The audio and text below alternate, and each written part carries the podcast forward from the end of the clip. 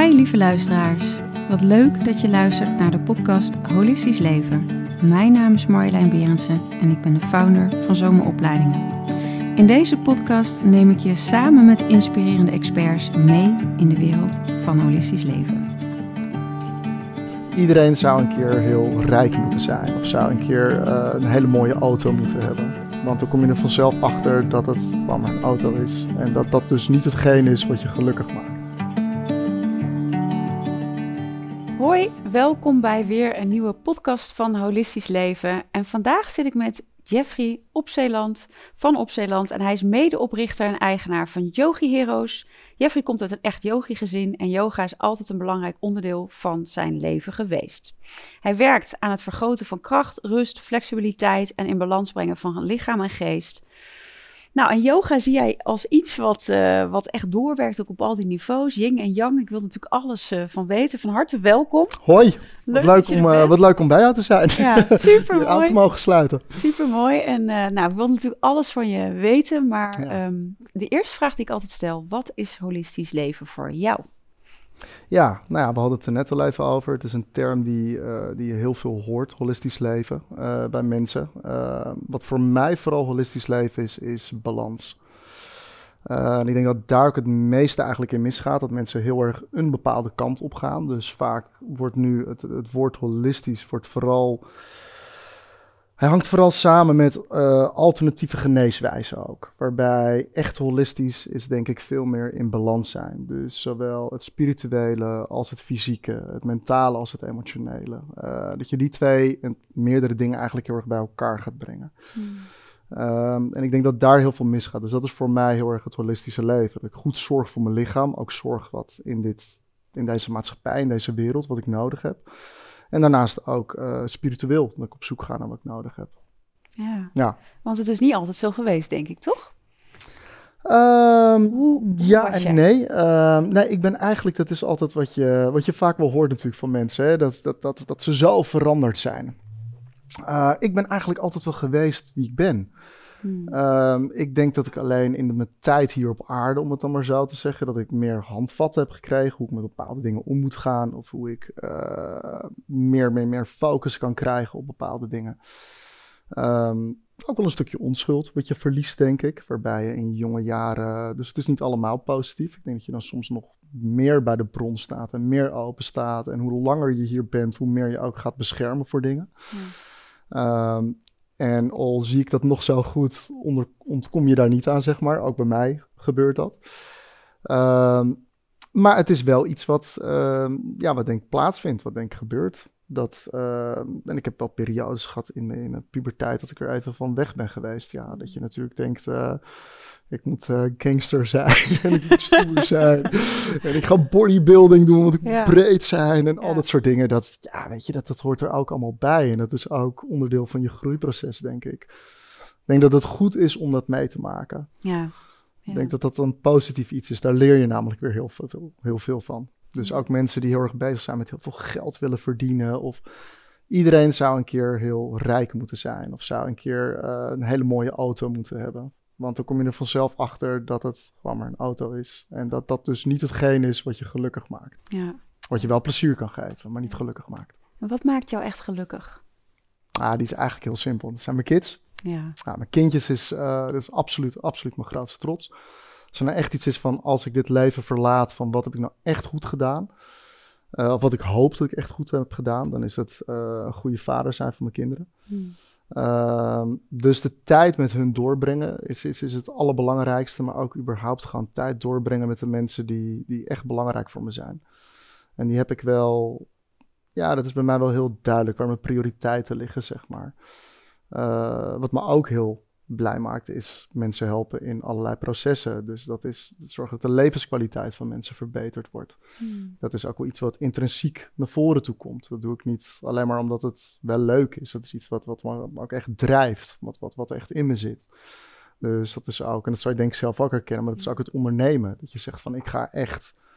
Ik, ik, ik, het is niet alleen het creërend vermogen van de onderneming, want de meeste mensen gaan wel aan bij een start-up. Ja. Um, maar dat je ook echt iets neer kunt zetten wat gewoon echt effect heeft. Ik word heel erg gedreven door de effectiviteit. Dus dat je echt iets kan doen voor mensen wat werkt. Ja, vind ik te gek. Ja. ja. wat heb jij, even, even neem mij eens mee naar je achtergrond. ja. Wat heb jij gedaan aan studies of, of uh, hè, waar je nu staat? Studies echt van alles en nog wat. Uh, ik, ben, uh, ik, ben, ik ben heel jong eigenlijk het huis uitgegaan. Ik kom dus uit een, uit een yoga gezin. Dus mijn, uh, mijn stiefvader was een van de eerste yogascholen in Nederland. Mm -hmm. Mijn moeder was psychologe en uh, nou, de halve familie psychiaters, psychologen, ja. theologen. Dus het ging bij ons nooit over het weer thuis. Nee. Ehm, dat was altijd wel echt wel de diepte in. Het was ook de gedachte, je mag alles vinden wat je vindt, zolang je het maar kunt onderbouwen. Ja. dus dat werd ook altijd gezegd bij ons thuis. Ook als je naar een museum ging en je zag een schilderij, je mag het mooi vinden, je mag het lelijk vinden. Maar waarom vind je het mooi? Waarom vind je het lelijk? Dus ja. weet waar iets vandaan komt. Uh, maar jong het, uh, jong het huis uitgegaan. Ik heb toen uh, ik heb een tijdje in de beveiligingssector gewerkt. En van daaruit ben ik in mijn avonduren eigenlijk weer gaan studeren. SPW, daarna SPH. En kwam toen eigenlijk via een omweg kwam in de psychiatrie terecht. Hmm. zware afdelingen, ja. patiënten die, ja, die, die, die, die allerlei stoornissen hadden, maar soms ook verstandelijke beperkingen of niet aangeboren hersenletsel. Alles kwam voorbij. En dat heb ik 13,5 jaar gedaan. Gesloten afdelingen gewerkt. En uh, daarin patiënten mogen begeleiden, personeel mogen coachen. En toen op een gegeven moment, nu inmiddels zeven jaar geleden, echt wel de, de, de shift gemaakt van ja, daar ben ik heel goed in, maar ik wil, ik wil meer blijvend resultaat. En als iemand een psychische stoornis heeft, uh, soms kan je zeker ook, wat dat zeg ik verkeerd, je kan zeker de levenskwaliteit verbeteren. Alleen het is wel heel vaak water naar de zee dragen. Je moet mm. vaak weer steeds opnieuw beginnen. Zeker mensen die intern wonen. En ik vond het heel erg fijn ook weer om dat resultaat te bereiken. Iemand echt weer op de rit te zetten, echt weer verder te helpen. Uh, en toen ben ik me eigenlijk gaan specialiseren in vooral burn-out trajecten. Dus ja. toen ben ik eigenlijk vooral die kant op gegaan van joh, ik zag wat er gebeurde en ook hoe mensen omgingen met stress en met alle impulsen die er in deze wereld bij horen van ja, hoe kan je nou ervoor zorgen dat je daar eigenlijk de juiste balans in vindt? Um, en wat zijn nou precies de tools en de handvatten daar ook in om die balans te bereiken? Ja. Ja. En daarna? Uh, toen kwam Yogi Heroes eigenlijk. Ik ben best wel een tijd ben ik ook weg geweest van yoga. Uh, want dat was op een gegeven moment iets. Op een gegeven moment zat ik gewoon heel erg in het sporten. Uh, ook martial arts en zo is altijd wel onderdeel van mijn leven geweest. Vond ik gewoon fijn om te doen. En toen dacht ik op een gegeven moment van ja, ik. Uh, het was ook dat ik, uh, dat ik, dat ik, dat ik, dat ik mijn ex-vrouw tegenkwam die me er ook weer mee aanstak. En dat ik gewoon merkte van joh, ik mis dit zo ongelooflijk. Mm. Dit, dit is zo. Het is altijd zo'n onderdeel geweest van mijn leven. Um, en ik zat op een gegeven moment alleen nog maar op krachttraining en op andere. Het was allemaal prestatiegericht. Yeah. Um, en toen na mijn eerste yogales weer, want ik heb het mijn hele jeugd gedaan, toen dacht ik, oh, dat was echt weer een soort van, hé, hey, ik ga aan alle kanten weer aanstaan. Ik voel me weer zo lekker. Ja, en toen ben ik het gewoon meteen weer gaan oppakken. Dus dat, uh, ik heb even wat opfrisopleidingen er weer even bij gepakt. Ik wist het allemaal wel, maar het was wel fijn om weer even in die modus te zitten. Ja. En toen, uh, ja, toen kwam op een gegeven moment Joey Heroes op ons pad. En het eerst nog een tijdje mobiel centrum gehad. Dus toen gewoon op locatie. Uh, en ook bij veel bedrijven dingen gedaan. Um, en toen kwam Yogi Heroes. En dat was een, uh, of het is een oud monumentaal industrieterrein. Ja. Dus het was een prachtige plek. Er moest heel veel gebeuren, want het zag er heel creepy uit uh, toen ik er kwam. Dat was echt een soort van horrorzolder. Ja. dat gewoon een super goede energie. Ja. Dus ik zag wel van, oké, okay, er moet echt wel geld in gestoken worden. Maar de hele vibe, dit is precies ook wie ik ben. Het, het, mm. het is rauw, het is echt ongepolijst, maar het, is, uh, het, heeft, het heeft karakter. Het heeft, het heeft de juiste energie. Dus dat, uh, dat neer gaan zetten. En dat is, uh, dat is nog steeds als mensen bij ons binnenkomen. Dan is het eerste is, uh, wauw, die ruimte die ademt rust, die ademt licht. Ah, ja. ja. Want hoe vaak geef jij yoga lessen? Op dit moment wel veel. Dat is ook een beetje slachtoffer zijn van je eigen succes, wat je waarschijnlijk ja. zelf ook wel zo herkennen. ja. dus op dit moment, ik heb hiernaast natuurlijk mijn coachingspraktijk en dat is ook ergens helaas wil ik zeggen, maar de echte epidemie, dat is echt wel burn-out. Dus mm -hmm. dat is, ik zit echt wel volledig aan mijn maximum capacity daarin, zeg maar. Mm -hmm. Daaromheen yoga lessen, dus ik denk ik op een les nu 14, 15 per week. Ja. Zo, dat is wel veel, ja. Is, uh, fysiek is dat veel naast twee bedrijven en twee kindjes. Ja, dan moet je wel... Uh, Maar het is ook oké, want ik doe wel wat ik leuk vind. Alleen je moet dat soort dingen wel ook altijd in de gaten houden. je zegt twee bedrijven, je bedoelt de coaching. Coaching is vooral, ja. ja. En het, uh, we hebben Yogi Heroes, we hebben, uh, hebben het coachingsadviesbureau eigenlijk. En dat, is, uh, dat zijn de burn-out trajecten, maar ook, ja. ook bedrijfstrainingen die er veel voorbij komen. Ja, ja. mooi hoor. Hey, en, natuurlijk. Ja, die retreats, ja, daar moet ik ook nog een keer mee. Hè? Dat, ja, je moet zeker, ja, ik moet zeker een keer mee. De uitnodiging kon helaas niet. Maar, mm. hey, uh, en uh, yoga, je hebt best wel verschillende... Want leg eens uit, hè? Ik bedoel, uh, ik ben nog best wel een yoga broekie, om het zo maar te zeggen. wat voor type yoga, wat heb je allemaal? Want er is gewoon ontzettend veel te, ja, ja, te volgen.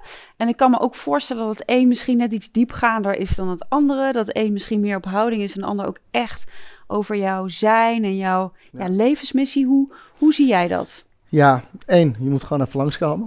gewoon zelf ervaren. Dat, ja. Uh, ja, weet je, ik, ik vind het altijd heel erg moeilijk om te zeggen. Want alleen al het woord dieper gaan um, um, bestaat eigenlijk niet. Weet je, mm. het is... Het is Yoga is, uh, zoals de Bhagavad Gita het zegt, yoga is the path of the self, through the self, to the self. Dus alles gaat over jou. Ehm, wat je nu natuurlijk heel veel ziet gebeuren is op, uh, vooral op Instagram.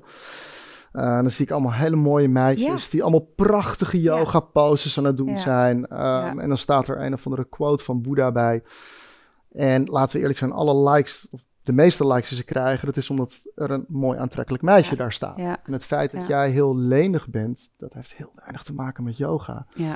Dus ik kan daar een, een, tegenover kan ik een hele gezette vrouw zetten of een man met overgewicht, maar die wel met de juiste intentie de practice nou, Dat is wat ik bedoelde, ja. En daar gaat het vooral om. Dus het maakt niet zoveel uit of je nou Dru yoga doet, of je gaat, uh, of je doet Ashtanga, of, of, of je zegt ik ga juist mijn Yin practice ga ik oppakken. Maar hoe sta je erin? Wat is jouw intentie? Is jouw intentie om echt in een flow te komen, om te gaan werken met je ademhaling, te gaan werken met je lichaam, ook vooral te gaan leren luisteren naar je lichaam. Ja. Dus we staan op en we moeten. Ja. Moet mijn kleren aantrekken, koffie erin, mail gaat open, dit en dit en dit. Allemaal moeten, moeten, moeten, moeten. In plaats van voelen. Ja. Wat gebeurt er nou? Want misschien gebeurt er wel van alles in je lichaam waar je echt wel even gehoor aan moet geven. Ja. Hetzelfde met sporten. Uh, we zijn gewend om even doorbijten. Of dat nou is dat je, uh, weet ik veel, dat je spinning gaat doen. Of dat je in het krachthonk staat. Mm -hmm. Knallen. Ja. En knallen is lekker. Knallen is super goed voor je. Uh, het is heerlijk om lekker een kickbox, lekker een zaktraining te pakken. Dat is hartstikke goed voor je. Maar je zit wel op uh, het adrenalinesysteem. Ja. Daar ook op het endorfinesysteem. En het is ook zo belangrijk om soms gewoon eens te voelen van... joh, misschien heb ik even genoeg geknald. Ja. Misschien kan ik ook doorzetten door juist over te geven. Door leren te werken met mijn lichaam, werken met mijn ademhaling. Ja, want ik kan me voorstellen dat er ook posities zijn waar je gewoon echt ongemak ervaart leer je ook dan. Ja, precies. Iets beter. ja.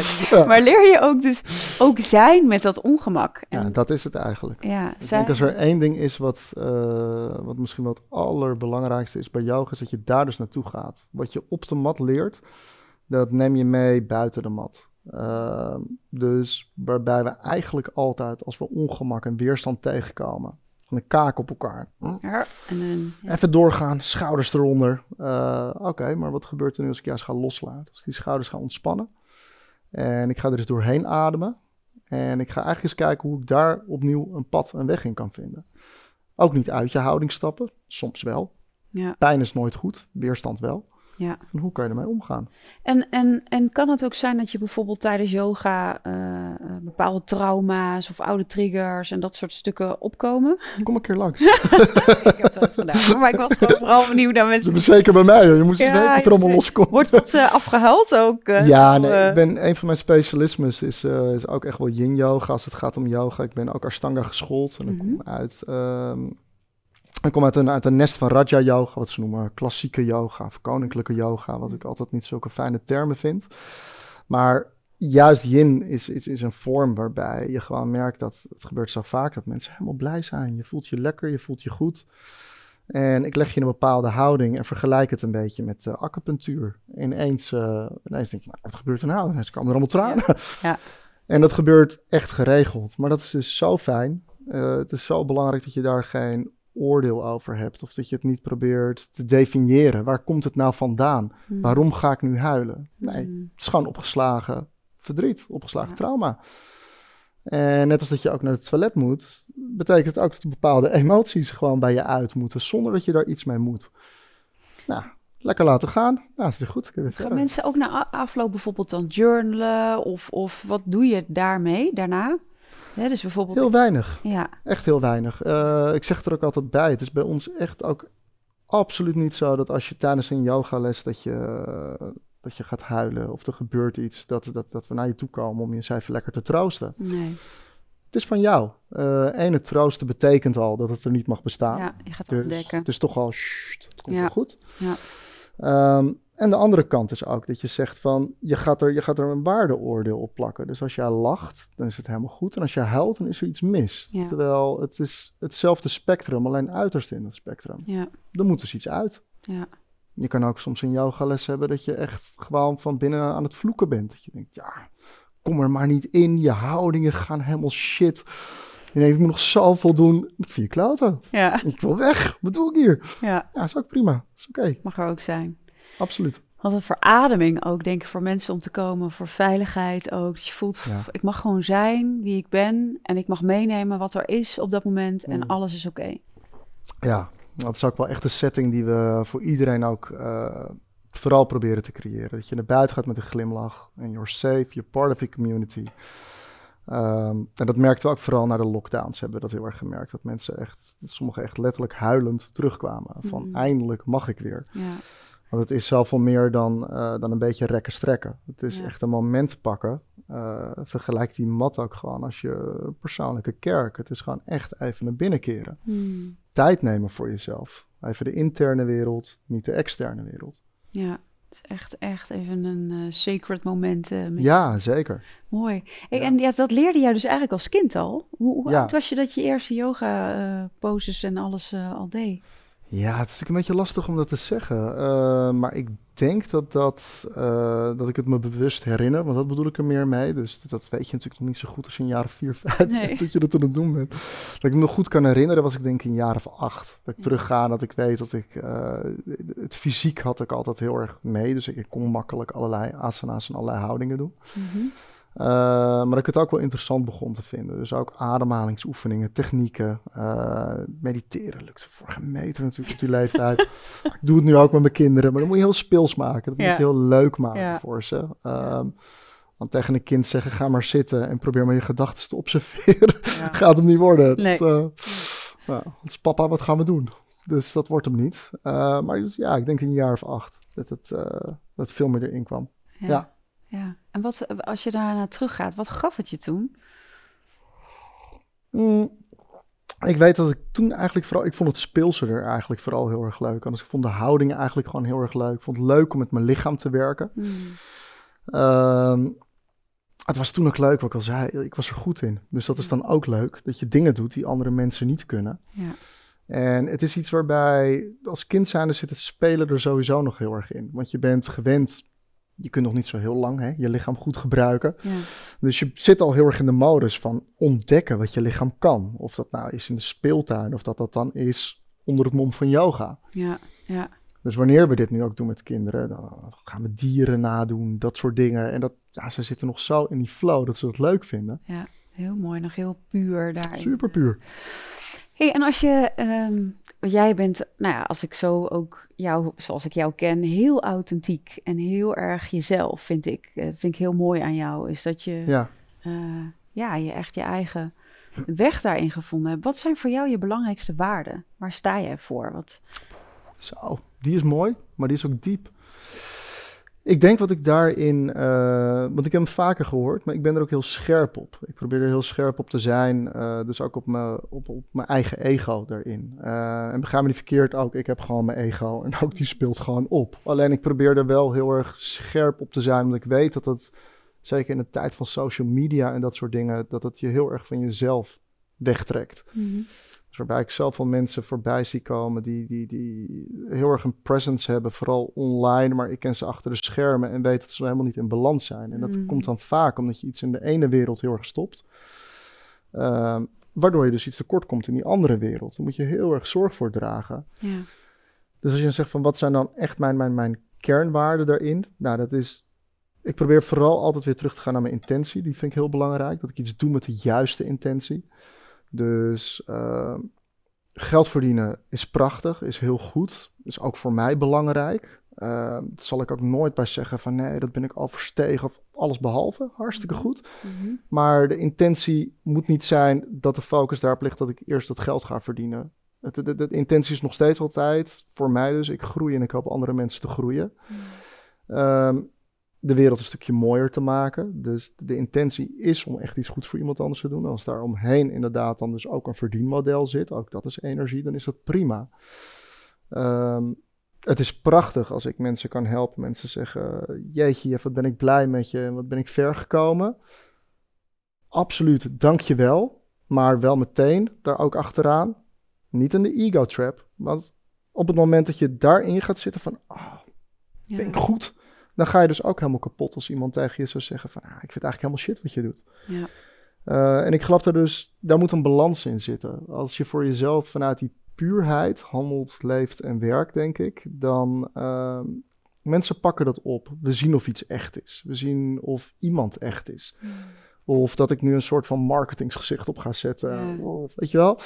Ik denk dat dat, uh, dat dat zeker in deze wereld steeds belangrijker ook wordt. Dat mensen daar veel meer naar zichzelf toe gaan. Omdat zelfs als het gaat om marketing, mensen pakken het op wanneer het niet echt is. Ja, wanneer het, uh, ja. Dus ik kan niet of dat een beetje antwoord geeft hoor, op je vraag. Ja, ehm, meer eigenlijk de waarde. Uh, hè, bijvoorbeeld uh, waarde van mij, een van de belangrijkste waarden is, is liefde, is vrijheid. Mooi. Als ik ook bij jou kijk, weet je, volgens mij is vrijheid ook iets voor jou wat heel... Als je vrijheid niet zou hebben, wat zou dat je dan... Ja, wat zou er dan met jou gebeuren? Als je die waarde niet zou hebben, bijvoorbeeld. Goed, want dan snap ik inderdaad waar je naartoe. Want dit is wel een mooi voorbeeld. Ja, ik denk dat ik. Uh, vrijheid is er eentje die. die, die uh, I'm a free spirit with a wild heart, om het maar zo te zeggen. Zonder vrijheid, dan heb je een buitengewoon naar persoon tegenover je. Dat kan ik echt van mezelf zeggen. Ik, ik, ik, word, ik word maar ook echt extreem naar als ik het gevoel zou hebben dat ik niet vrij zou zijn. Ja. Ehm, het, is, het is ook ondenkbaar. Ik zou daar niet mee kunnen dealen. Dus dat, is, dat is ook zeker niet altijd positief. Ik kan heel slecht omgaan tegen bepaalde vormen van autoriteit. Als iemand zegt, jij mag het niet. Uh, en anders doe ik dit en dit, bij je. Dan ah, voel je hem al. Zo, een en al leeuw. Voorkom maar dan. ja. Dus dat werkt niet. Dus vrijheid, dat is, uh, ja, dat is bijna een, een, een, een ja, ik, het gaat nog verder eigenlijk dan, dan een kernwaarde. Dat is gewoon, dat heb ik nodig om te kunnen leven. Ja. Ik zou nooit kunnen leven van iets, vanuit vrijheid. Nee, want wat heb je nog meer nodig om te kunnen leven? Leuk om ook Liefde, ja. Uh, heel belangrijk. Uh, dus daar die deel ik heel erg met je. Ik weet daarin wel wat, wat belangrijk is in mijn leven. En liefde is dus inderdaad, uh, dat is uiteraard met mijn kindjes, maar ook het delen met mensen. Ja. Liefde voor de wereld, liefde voor de natuur. Ja. zingeving vind ik heel erg belangrijk. Dat ook bij mij. volgens mij hebben we redelijk te waar. Ja. Zo hoor. zingeving heb ik ook heel duidelijk. Persoonlijke ontwikkeling exact. belangrijk. ja. En waar haal jij dat vooral uit? Wat, wat is vooral bij jou waarvan je zegt van nou daar vind ik dus echt mijn zingeving en mijn liefde in? Nou, ik denk dat dat, uh, dat ook juist in die moeilijke momenten, uh, hè, zoals jij ook die, dat ongemak omschrijft, op die yogamat, weet je, zingeving en liefde is heel fijn om te ervaren op het moment dat iets je leven goed gaat. Want dan is het dan, liefde komt vanaf, ja, eigenlijk vanuit iets, iets natuurlijks. En uh, dankbaarheid, dat volgt eigenlijk daaruit uh, uit, automatisch. Maar ik denk dat het stukje waarin je jezelf dus tegenkomt en daar dus ook de liefde in kunnen vinden mm. en die zingeving te kunnen ervaren. Ja, ik denk dat dat wel heel verrijkend is, dat inzicht is geweest in mijn leven. En dat ik daarin dus ook wel kijk, oké, maar wat heeft dit me dan te brengen? de zingeving ook in jezelf vinden. En ja, bij jezelf vinden. Ja, maar ook, ook, ook dus in situaties die niet liefdevol lijken. Of mhm. waarin je de zin niet van begrijpt. Hè? Dus bijvoorbeeld een auto-ongeluk, een scheiding, iemand die je zeer dierbaar is, die overlijdt, wat dat met je doet. En dat je zegt, ik begrijp niet waarom ik dit of dit heb meegemaakt. Hm. Maar juist ook in die momenten kunnen gaan ervaren. Oké, maar niet misschien op het moment zelf, maar wel achteraf. Ja. Oké, maar het heeft me wel gemaakt tot wie ik nu ben. Of het brengt me wel uh, uh, dat ik nu mijn zielsmissie heb gevonden en dat kan leven. Ja. Hè, dus als je dus minder heftige dingen zou hebben meegemaakt in je leven, is je leven misschien oppervlakkiger. Zeg ik niet dat het zo is, maar dat, dat kan me in ieder geval. Ik merk dat bij mij uh, zingeving daarin ook eigenlijk misschien wel een stukje redding is geweest. Ja. ja. Ja. ja, ik geloof ook wel dat er een stukje, en dat klinkt dan echt uh, heel zeikerig van teltje erbij, maar in dit soort podcasten mag het gewoon. maar ik denk ook dat het een stukje zielsmissie is. En in yoga noemen we dat dharma. Uh, maar waarbij natuurlijk ook, uh, voor de mensen die daar niks mee hebben, dan kan je het karaktereigenschappen noemen, ook prima. Maar dat er ook wel een bepaalde drive zit er gewoon bij sommige mensen in. En sommige mensen hebben dat heel veel minder. Ik denk dat iedereen het heeft. Ehm, heel veel mensen hebben het alleen nog niet ontdekt. Hmm. Maar ik zie het wel bij sommige mensen zit dat er meer in ja. dan dat dat bij andere mensen erin zit. Ja, en dat kan dus ook met je waarde te maken hebben. Zeker. Hè? Dus op het moment dat je als waarde echt iets hebt van ik wil iets bijdragen aan de wereld en, en dus die zingeving daarin uh, ook aan mensen geven, uh, ja, dat dat dus ook, uh, dat dat dus ook naar voren komt. Hmm. Voor mij is dat, ik zou niet zonder zielsmissie kunnen leven. Nee. Dat zou voor mij heel betekenisloos zijn. Terwijl aan de andere kant ook dat is wat het is. Ja, nou, ik denk dat je hem dan op een andere manier zou vinden. Dus ik, ik denk dat dat inderdaad niet mogelijk is. Uh, ja, als we jou nu in het derde wereldland zouden zetten, dan vind je ook wel weer iets qua zingeving. Dus het komt ja, is ook zo. Ja. is ook zo. Jeff, wij gaan een uh, kaartje trekken. Hier liggen allemaal kaartjes uh, voor ons. Um, yes. En een kaartje staat een vraag op en dan mag jij gaan beantwoorden. Dus... Zullen we dan eens de gouden middenweg gaan pakken? Ga jij voor de gouden middenweg? Even kijken. Wat is jouw lievelingsplek en wat vind je daar? Hmm. Ja, dit is natuurlijk echt een heel stom antwoord wat ik gegeven. Want ik, ik, de lievelingsplek voor mij is een state of mind. Dat is niet zozeer een fysieke plek. Uh, maar ik kan wel zeggen dat een van mijn fysieke lievelingsplekken, dat is nog steeds altijd Ibiza. Daar word ik gewoon heel gelukkig van. Dat is echt wel, uh, ja, dat is, dat is voor mij niet een vakantieeiland, maar een stukje thuis. Uh, ik heb zelfs de as van mijn moeder daar begraven. Dat is voor mij gewoon, uh, dat vind ik heerlijk. Ja. Maar voor mij is vooral mijn lievelingsplek is gewoon echt wel een state of mind. Ik kan op het mooiste eiland zitten met alles erop en eraan. En dan kan ik nog steeds niet happy zijn. En ik kan op een plek zitten die heel veel minder mooi is. Dan kan ik me helemaal oké voelen. Hmm. Ehm, dus voor mij is dat vooral, mijn lievelingsplek is wanneer ik uh, bij mezelf sta, vanuit mijn kern leef.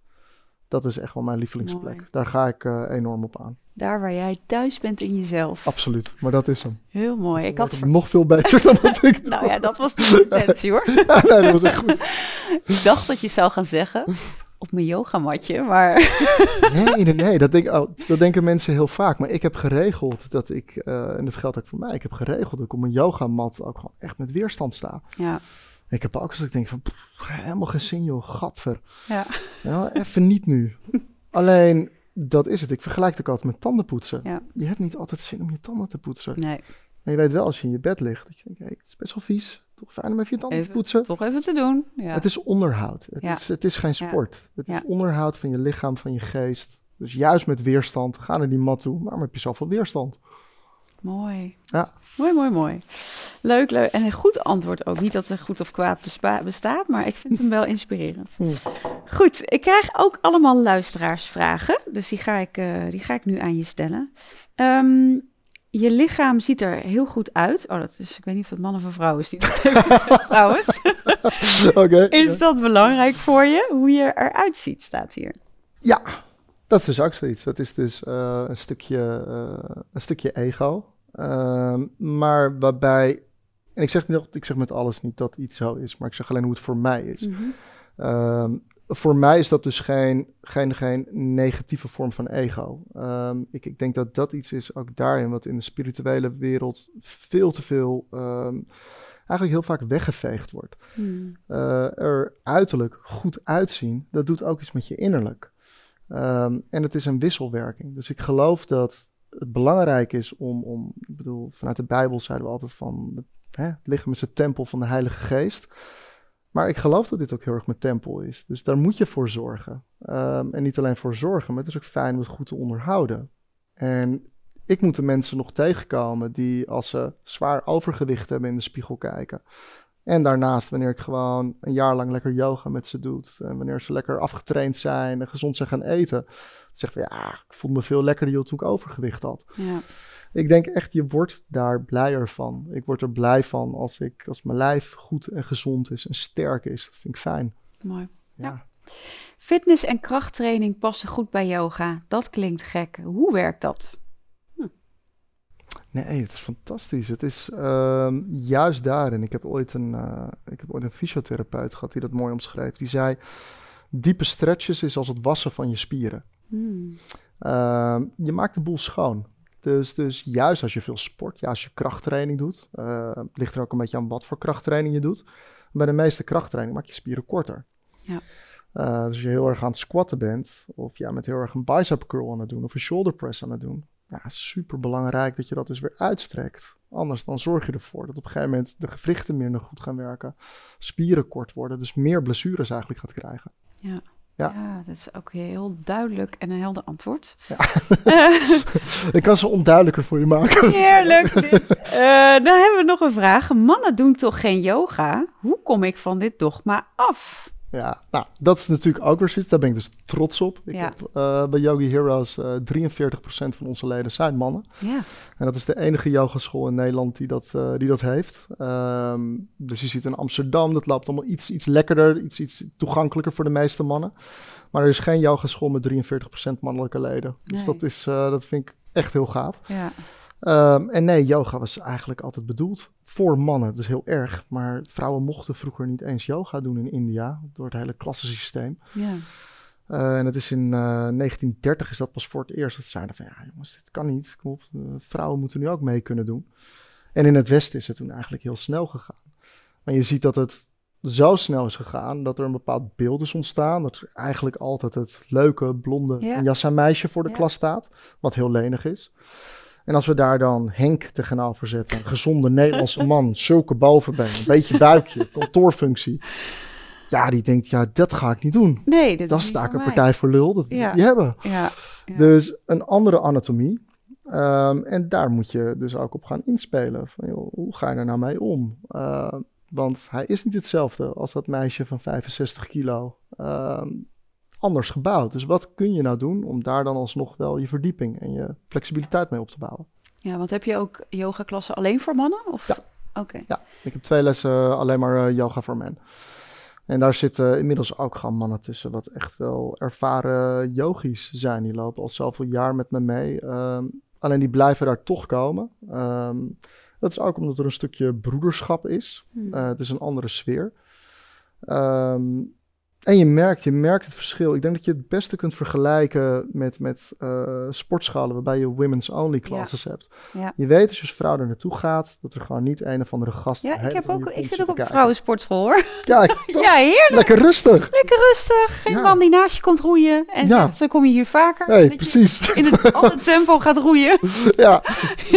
dat je dieper moet squatten. Ja, precies. ja dat je denkt, oh, oké, we hebben er weer een. We hebben er weer een die we af moeten wimpelen. Nee, maar dat hebben mannen ook. Hebben mannen ook. Als er dan een, een, een, een, leuke yogini naast ze staat en die gaat alle kanten op, ja, dan gaan ze zich ongemakkelijk voelen. Ja. Dat, dat is heel logisch. Nou ja, en zeker als je ook zegt, hè, het is ook het ontmoeten van ongemak.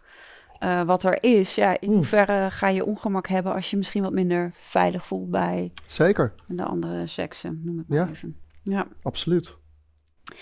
Uh, tussen lichaam en geest zit ademhaling. Vertel eens iets over die koppeling. Nou, daar wil iemand wat over weten.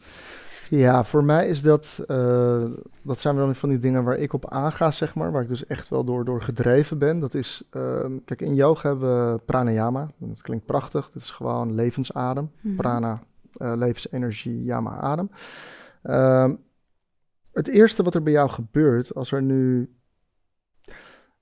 zelfs een gedachte, maar ook als ik nu iets tegen je zou zeggen, of ik nou uh, iets over je persoonlijke leven zeg waar je blij van wordt, of iets waar je verdrietig van wordt, het eerste wat zal gaan veranderen, is er in de gedachte ontstaat, ademhaling reageert daar direct op. Hmm. Dus je komt anders in je ademhaling te zitten. En dat is waardoor je ziet dat mensen chronisch verkeerd ademen. Uh, continu prikkels, ben ik wel goed genoeg, uh, ik moet nog dit, of ik moet nog dat doen, noem het allemaal op. Dus die ademhaling die gaat op omhoog. En het is fascinerend wanneer je gaat werken. Dus, dus de, de, de mind controls the breath, the breath controls the body. Maar hij werkt ook de opposite. Dus het werkt ook dat je zegt van the breath controls the mind. Hmm. Ik neem iemand die heel veel stress heeft. We gaan een andere ademhalingsmethode uh, uh, gaan we implementeren. En je ziet dat er dus rust ontstaat. Zowel in lichaam als in geest. En dat is geniaal. Ja. Dus je kunt het heel erg goed gebruiken voor als je sportprestaties wil verbeteren. Dus hoe kan ik nou mijn lichaam meer vullen? Nou, bekendste daarvan is altijd Wim Hof geweest. Ja. Je hebt gezegd van, joh, je moet gewoon um, lichaam helemaal vullen met zuurstof en dan kom je verder. Bij duursport zijn daar betere ademhalingen voor. Andere manier van ademen, waardoor je veel verder door kunt gaan. Betekent dat je hartslag wat lager moet blijven namelijk. Ehm, maar dus nee, dus dat vind ik fascinerend. En je merkt dus ook dat als het gaat om, om de connectie te maken, dus juist naar binnen toe te keren, dat adem is the way to go. Ja. Hierdoor kom je zo makkelijk in verdieping terecht. Ja, en ook bij dat ongemak, daar adem je naartoe. Ja, zeker, zeker. Doe je zelf iets met ademhalingsoefeningen? Ja, weet je, met, met Reiki uh, is voor mij in ieder geval de ademhaling echt wel belangrijk om te voelen waar ben ik gewoon ook waar zit ik hmm. eigenlijk met mijn energie en met mijn aandacht. En die ademhaling is echt, begint even bij, nou, even lekker rijkje doen. Weet je, dus daar, zit hij al in die rust. En natuurlijk ook bij het sporten. Ja. Dat is precies wat je zegt. Ook daar heel bewust. Je hebt momenten dat je krachttraining doet, heb je de neiging om, om het vast te willen zetten. Ja. Terwijl het doorademen juist zo belangrijk is. En heb jij dan ook, dus als jij echt, uh, je bent gewoon echt bezig met mensen, of dat nou helen is of instralen, wat het dan ook is. Uh, je hebt iemand op de mat liggen, of gebruik je een mat? Nee, behandeltafel. ja. ja. Uh, je hebt iemand gewoon met, met, met zware energie. Er zit een hoop trauma, een hoop donkere energie zit erin, door welke reden dan ook. Heb je dan dat je bepaalde ademhalingstechnieken meer gebruikt? Ja, en ik denk ook vooral uh, om, om de verantwoordelijkheid ook weer bij de cliënt neer te leggen. Van oké, adem dit maar even door. Of adem er maar naartoe. Dus ook dat mm. hij voelt dat er die eigen regie, die eigen verantwoordelijkheid heeft. Dus dat ik het niet ga fixen. Maar dat die persoon zelf contact maakt met dat wat is. En ik denk dat er naartoe ademen, gewoon ook echt voelen. Ja, voel maar hoe dan eenzaamheid voelt. Of adem maar naar die onrust toe. En ik merk dat dat het zo bijna tastbaar maakt. Mhm. Is er gewoon te zijn. En dan zie je ook vaak dat met een paar minuten ook, als je dat echt toestaat, dat het, dat het oké is. Dus ademhaling schoont voor mij ook. Heb ik het idee. Enorm. ruimte op. Ja. ja. Ja, gaaf. En jij? Als je coacht met mensen, als iemand op de mat ehm, ligt. ik heb het niet heel vaak. Uh, ik had toevallig van de week wel eventjes. Maar Um, af en toe, maar ik heb echt wel geleerd, dat is ook een beetje door, dat is natuurlijk een enorme vuurdap geweest, de tijd in de psychiatrie, van hoe moet ik me afsluiten, hoe kan ik laten wat niet van mij is. Dus dat ik het niet als een spons op ga nemen, wat je natuurlijk heel erg ziet bij mensen die uh, meer in de HSP-categorie vallen, dat de antennes openstaan, dan moet je oppassen dat je niet een energieoverdracht krijgt. Ja. Dat is niet van jou. Uh, en ik denk dat er altijd een mate van overdracht is. Um, het zorgt er wel voor dat als ik vaak dan op het moment, ik kan van de week, is dat wel echt behoorlijk extreem geval. Dan voel ik wat er gebeurt. En dan zorg ik wel dat ik inderdaad op dat moment dan, dan ga ik meer naar mijn buik ademen. Ga ik veel meer naar mijn gronding toe. Ja. Het is niet van mij. Ook na die tijd neem ik mijn tijd om ook die energie, want ik wil die energie niet meenemen naar huis. Ik wil die meenemen naar mijn kinderen. Nee. Uh, dus dan zorg ik ook dat ik het weer even kwijtraak.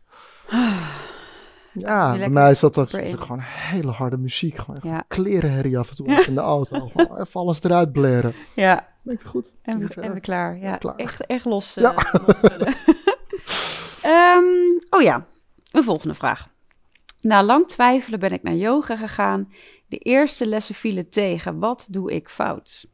Mm. Oh, nou, wie het ook is, uh, lieverd, je doet helemaal niks fout. Het is helemaal oké. Want er bestaat hier niet iets in dat je iets fout doet. Er is helemaal geen fout. Uh, dit zou een beetje hetzelfde zeggen als dat ik nu zeg. Uh, ik ben van de week op date geweest en ik had helemaal geen klik. Wat doe ik fout? Hmm. Ja, misschien had je helemaal geen leuk persoon tegenover je. Uh, misschien had jij even je dag niet. Misschien had je een fantastische docent, maar was de manier waarop gewoon niet voor je.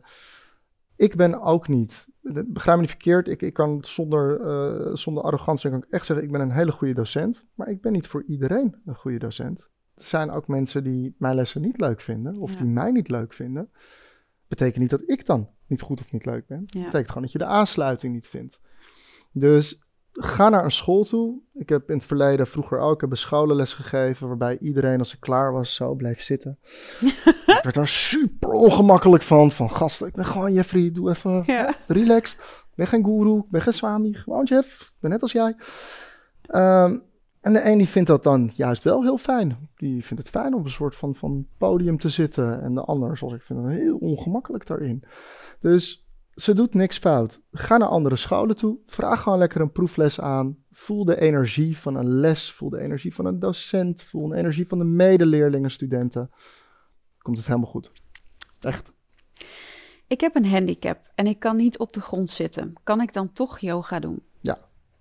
Het is gewoon echt heel simpel, ook hier weer in. Uh, yoga, uh, en dat is iets wat heel veel mensen niet weten. We hebben Indiase yoga, mm -hmm. dus vanuit India. Dat is meer gericht op asana's, het is meer gericht op kriya's, reinigen van het lichaam. Um, en er hoort ook absoluut een heel stuk meditatie bij. En we hebben Tibetaanse yoga. En Tibetaanse yoga is veel meer gericht op training van de geest.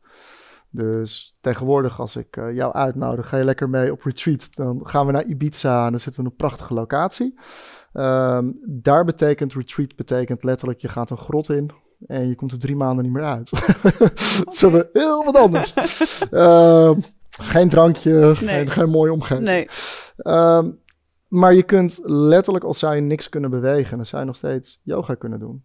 Um, het gaat veel meer over het trainen van de geest. Veel meer over uh, ook daar flexibiliteit in creëren. Verbinding leggen tussen lichaam en geest. Ja, ja en yoga nidra kan ook, hè? Daar hebben we het over gehad. Zeker, ja. Doe je dat ook wel, de bodyscans en zo? Is Wordt bij ons veel gegeven. Uh, ik geef zelf, ik ben vooral, ik ben vooral gespecialiseerd in yin yoga. Ja, uh, en ik ga niet zozeer door naar uh, de geleide meditaties. En dat is eigenlijk heel bewust.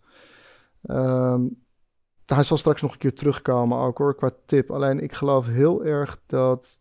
Kijk, het is heel belangrijk als, als ik tijd met jou doorbreng en wij gaan nu uh, we gaan bepaalde houdingen doen. En stel je voor, je ligt daar en er komt super veel onrust. Je denkt, Jeff, hartstikke leuk, maar ik moet dit, dit, dit nog doen. Fuck, schiet op. Ja.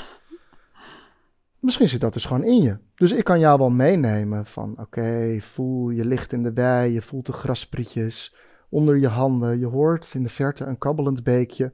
Is prachtig. Dat is ook het grootste probleem met meditatie-apps. Ik kan je heel makkelijk enthousiasmeren. Ik kan je heel makkelijk naar rust brengen. Alleen, het betekent niet dat jij dat nodig hebt. Misschien heb jij dus nou juist die boosheid, het verdriet, het ongemak. Is dat nou juist wat je nodig hebt? Daar leer je veel meer van. Hmm. Dus ik kan je wel heel makkelijk terugbrengen, maar het is veel interessanter. Jij ligt daar bij mij en je wordt boos. Oké, waarom ben je boos? Ja, wat gebeurt hier? Precies. Ergens loopt er iets niet helemaal goed. Kan je daarmee in contact zijn? Precies. Ja. ja. Dus die is veel interessanter, die is veel leuker. dat is echt wat. Oké, okay, mooi. Um, ik raak tel telkens buiten adem met yoga. Moet ik nu stoppen? Ja, ook ben heel erg benieuwd wat je yoga hebt gevolgd. Ja? Want dit hoort een docent echt om met je op te pakken. Uh, dat je buiten adem raakt bij yoga, dat is, dat is, dat is, dat is niet een of. 100% raak je buiten adem. Als je bij mij een Surya Flow meepakt, waarbij ik alleen maar op ademhaling zit. Ik ga het zo ongelooflijk zwaar voor je maken, dat je wel op een punt komt dat je denkt help. Want dat is wat ik wil.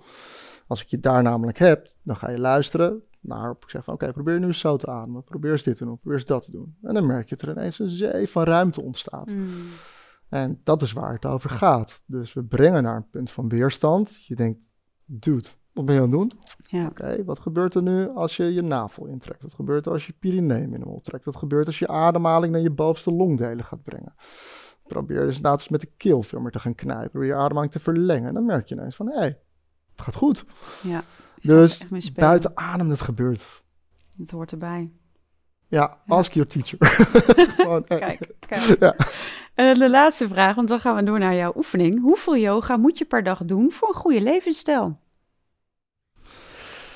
Um, ook daarbij in. Um, probeer dan yoga niet te zien als houdingen, als asana's. Um, ik denk dat als het gaat om asana's, dat de meest ideale balans drie tot vier keer per week is. Dat je lichaam gebruikt.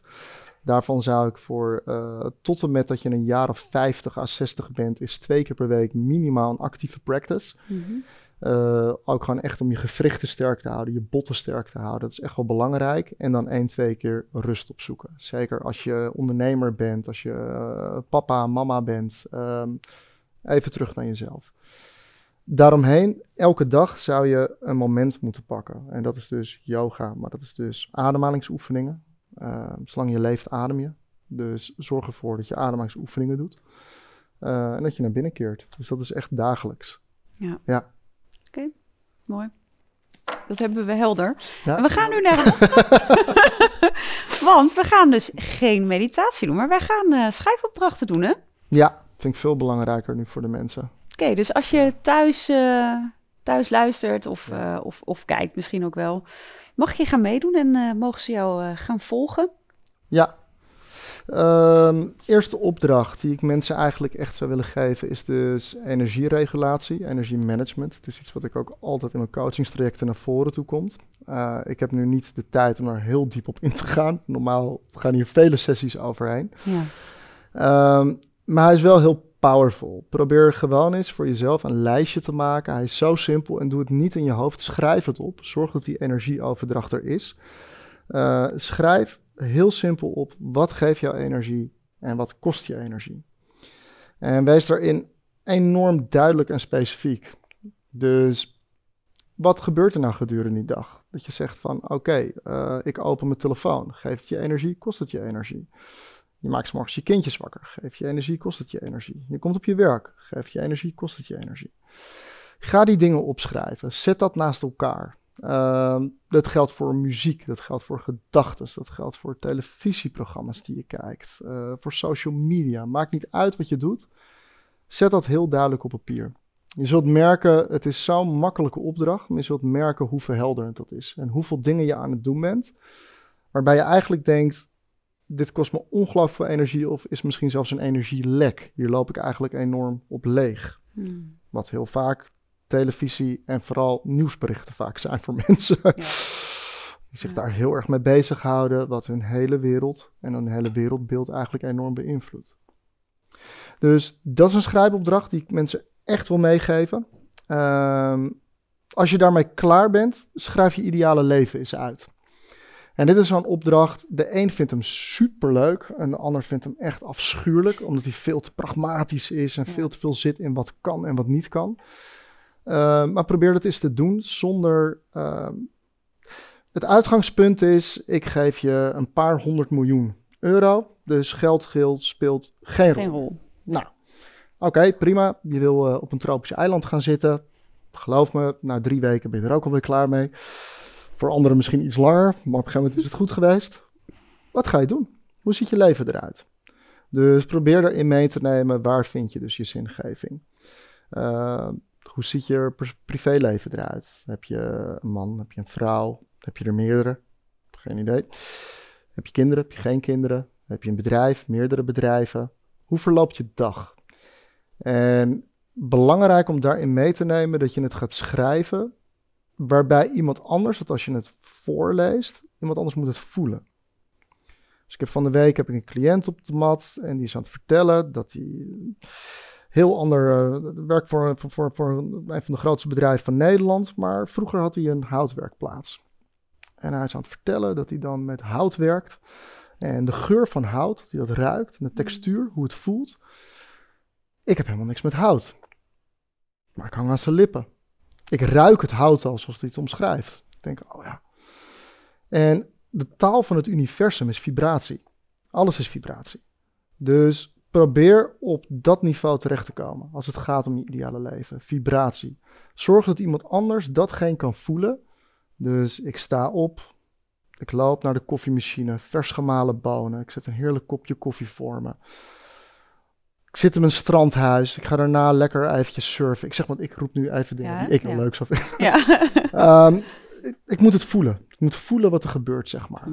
Uh, dus die is ongelooflijk belangrijk dat je hem op die manier voor jezelf eigenlijk gaat neerzetten. En van daaruit?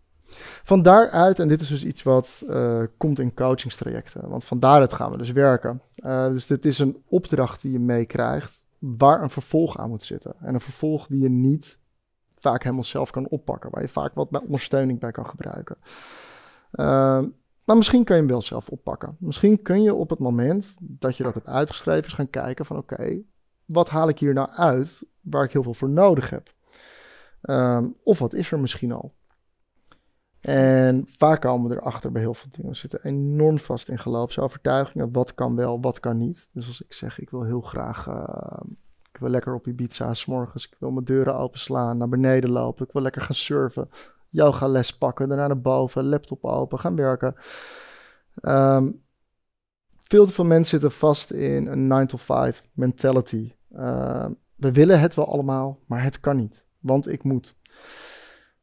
Dat zijn de geloofsovertuigingen die je compleet binden. Er is hmm. zo ongelooflijk veel mogelijk. Alleen, daarvoor moet je geloofsovertuigingen veranderd worden. En dat bedoel ik dus met, daar heb je vaak wat hulp bij nodig. Omdat die vaak heel hardnekkig zijn. Die komen voort uit het gezin waar je uitkomt. Die komen voort uit het land waarin je bent opgegroeid. Ehm, en dat is veranderd bij heel veel mensen. Die komen uit een gezin. Dat, dat ook een, bepaalde gedachte. Je moet heel hard werken ja. om iets te bereiken. Terwijl als je, dat zou je zelf ook herkennen, jij werkt heel hard. Zeker weten, zonder enige twijfel. Tegelijkertijd, alles wat je doet, is vanuit je kern, vanuit je passie, wat je ook wilt. Dus in welke mate is het werk? Ja. Ja, het is werk, maar het is ook, het is ook mijn doel. Ja. Het is ook mijn visie wat ik nastreef. Uh, waardoor het hele concept werk een hele andere wordt. Ja, ja. Dus je moet op een hele andere manier naar die dingen gaan kijken. Maar dit is vaak al moeilijk genoeg voor mensen om buiten eigenlijk het hele concept van wat mogelijk is, stap er eens uit. Ja. Schrijf eens een boek, ja, met de hoofdpersoon daarin. Wat ga je doen? In plaats van, ja, maar wat zou ik nu kunnen doen? Ja, wat ga je doen? Hey, en uh, dan kom je eigenlijk ook wel een beetje op het vlak van manifesteren. Enorm. Hoe kijk je daar uh, tegenaan? Het is best awesome. wel een hype awesome. Manifesteren is wel een beetje het uh, hip en happening uh, op dit moment. Ja, dat is ook helemaal kloten eraan. Dat precies, dat bedoel Enorm. ik. Ja, nee, dat, Hoe kijk je daar tegenaan? Ja, weet je, manifestatie is, het is niet, het, ik bedoel, er is geen vraag of, of iets werkt of niet werkt, of dat iets echt is of niet echt is. Ik bedoel, manifestatie is een feit. Um, alles is vibratie, alles trek je aan en iedereen ervaart dat in zijn eigen leven. Op het moment dat jij, een, een, een, bedoel, we noemen het altijd uh, Murphy's Law, hè? jij zit niet helemaal lekker in je vel, wat trek je aan op die dag? Ja. Hij zit supergoed in je vel. In één keer komt die leuke man voorbij die, waar je even chance mee hebt. Er komt een leuke business opportunity voorbij. Uh, this is just how it works. Het probleem is wel dat je nu in een tijd bent beland. En vooral met de online coaches die daar keihard op gaan. Waarbij er gouden bergen worden beloofd. Wat gaan niet werkt. Het is niet zo van ik, ik, ik manifesteer maar en alles komt wel goed. Ja. Nee, je zult daar stappen voor moeten nemen. Uh, ik kan heel erg hier nu manifesteren dat ik, uh, dat ik in Amsterdam ben. Maar ik zal uiteindelijk wel in mijn auto moeten stappen om naar Amsterdam te rijden, om er ook te komen. Dus er moet wel een gevolg, een vervolg moet er ergens aan zitten.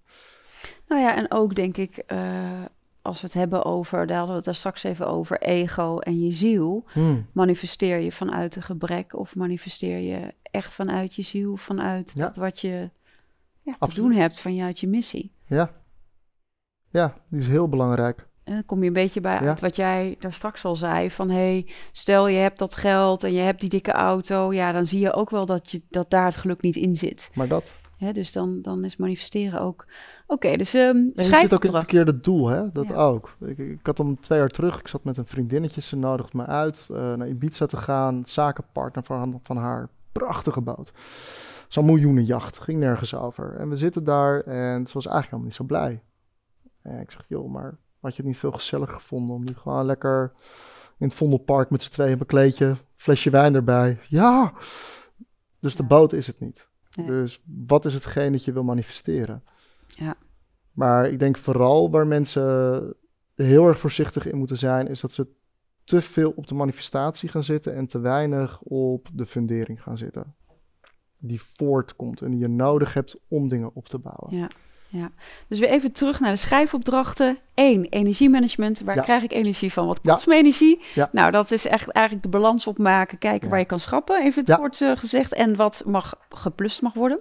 Iets waar je energie van krijgt, blijf dat vooral doen. Ja, en ook wel, de familie is daar altijd een hele goede. Ja. Dat je soms een enorm energielek bijvoorbeeld kan ervaren bij je ouders, of bij je schoonouders. Dat is iets wat ik veel voorbij hoor komen.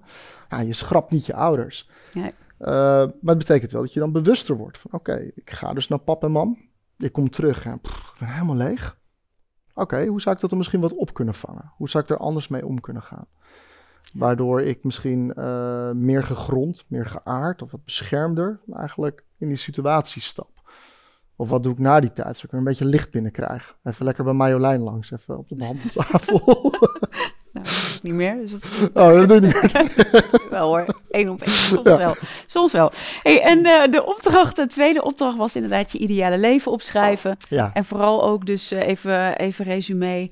Ook kijken, hé, hey, maar welke uh, gedachtenpatronen, wat, wat ontdek ik daaruit waarin ik misschien nog iets vastzet. waarin dus onbewuste overtuigingen maken dat je iets niet kan of iets niet zou kunnen of uh, Ga ervan uit dat je überhaupt compleet vast, zit, vast en zit. Iedereen, zelfs jij en ik. Zodra je gaat schrijven, daarom is het goed om hem één keer in dezelfde tijd te schrijven. Ja. Want je dan toch vast komt te zitten in geloofsovertuigingen, in, in een visie van hoe dingen werken. De wereld, of sociaal, maakt niet zo heel veel uit. Um, gewoon weer terugschakelen van, oké, wat als er nou gewoon alles even mogelijk is? Ja. Wat wil ik dan nou eigenlijk? Wat ga ik doen? Ik moet dus helemaal niks meer. Ik kan alles doen wat ik wil.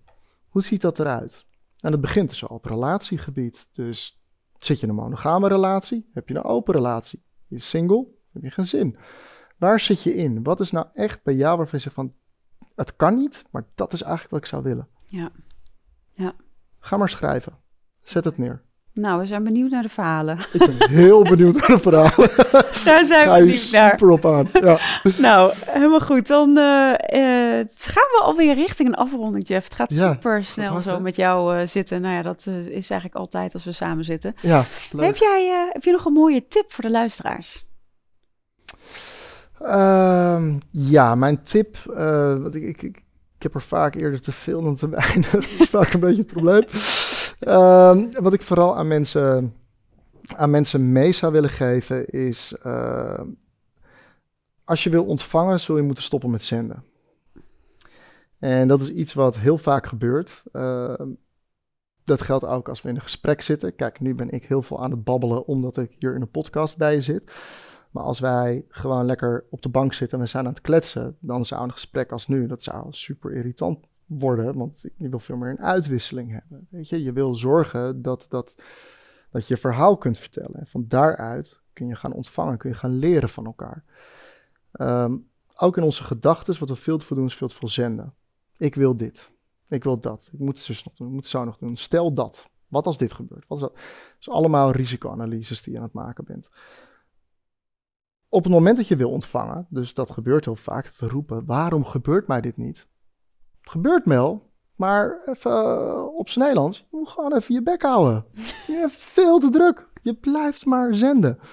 Je blijft maar bezig. Word stil. Pak je rust. Van daaruit kan er iets komen.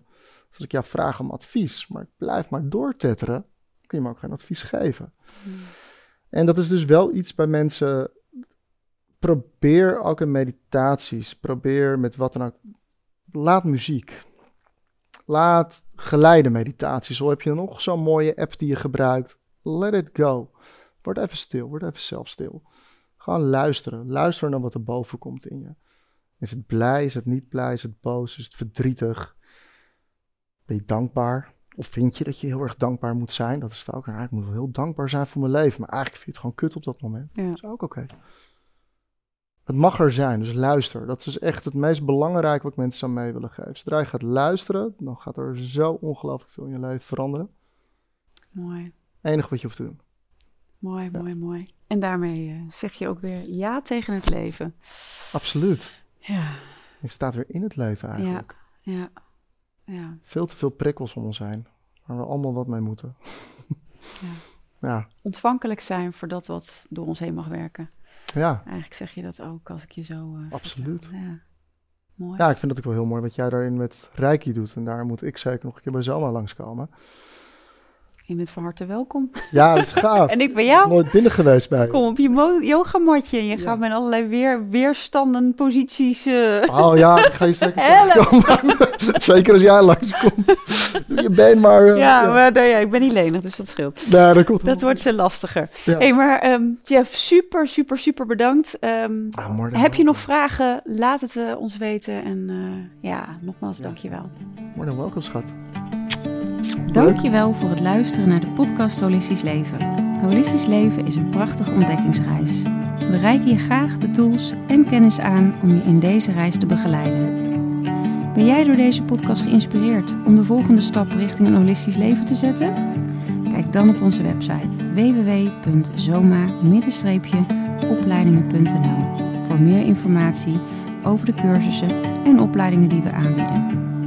Je kunt je daar ook inschrijven voor onze nieuwsbrief. En vind je deze podcast leuk? Volg ons dan via je favoriete podcast-app of abonneer je op ons YouTube-kanaal. Zo verspreiden wij samen meer licht, liefde en bewustwording en maken we de wereld een stukje mooier. Tot volgende week!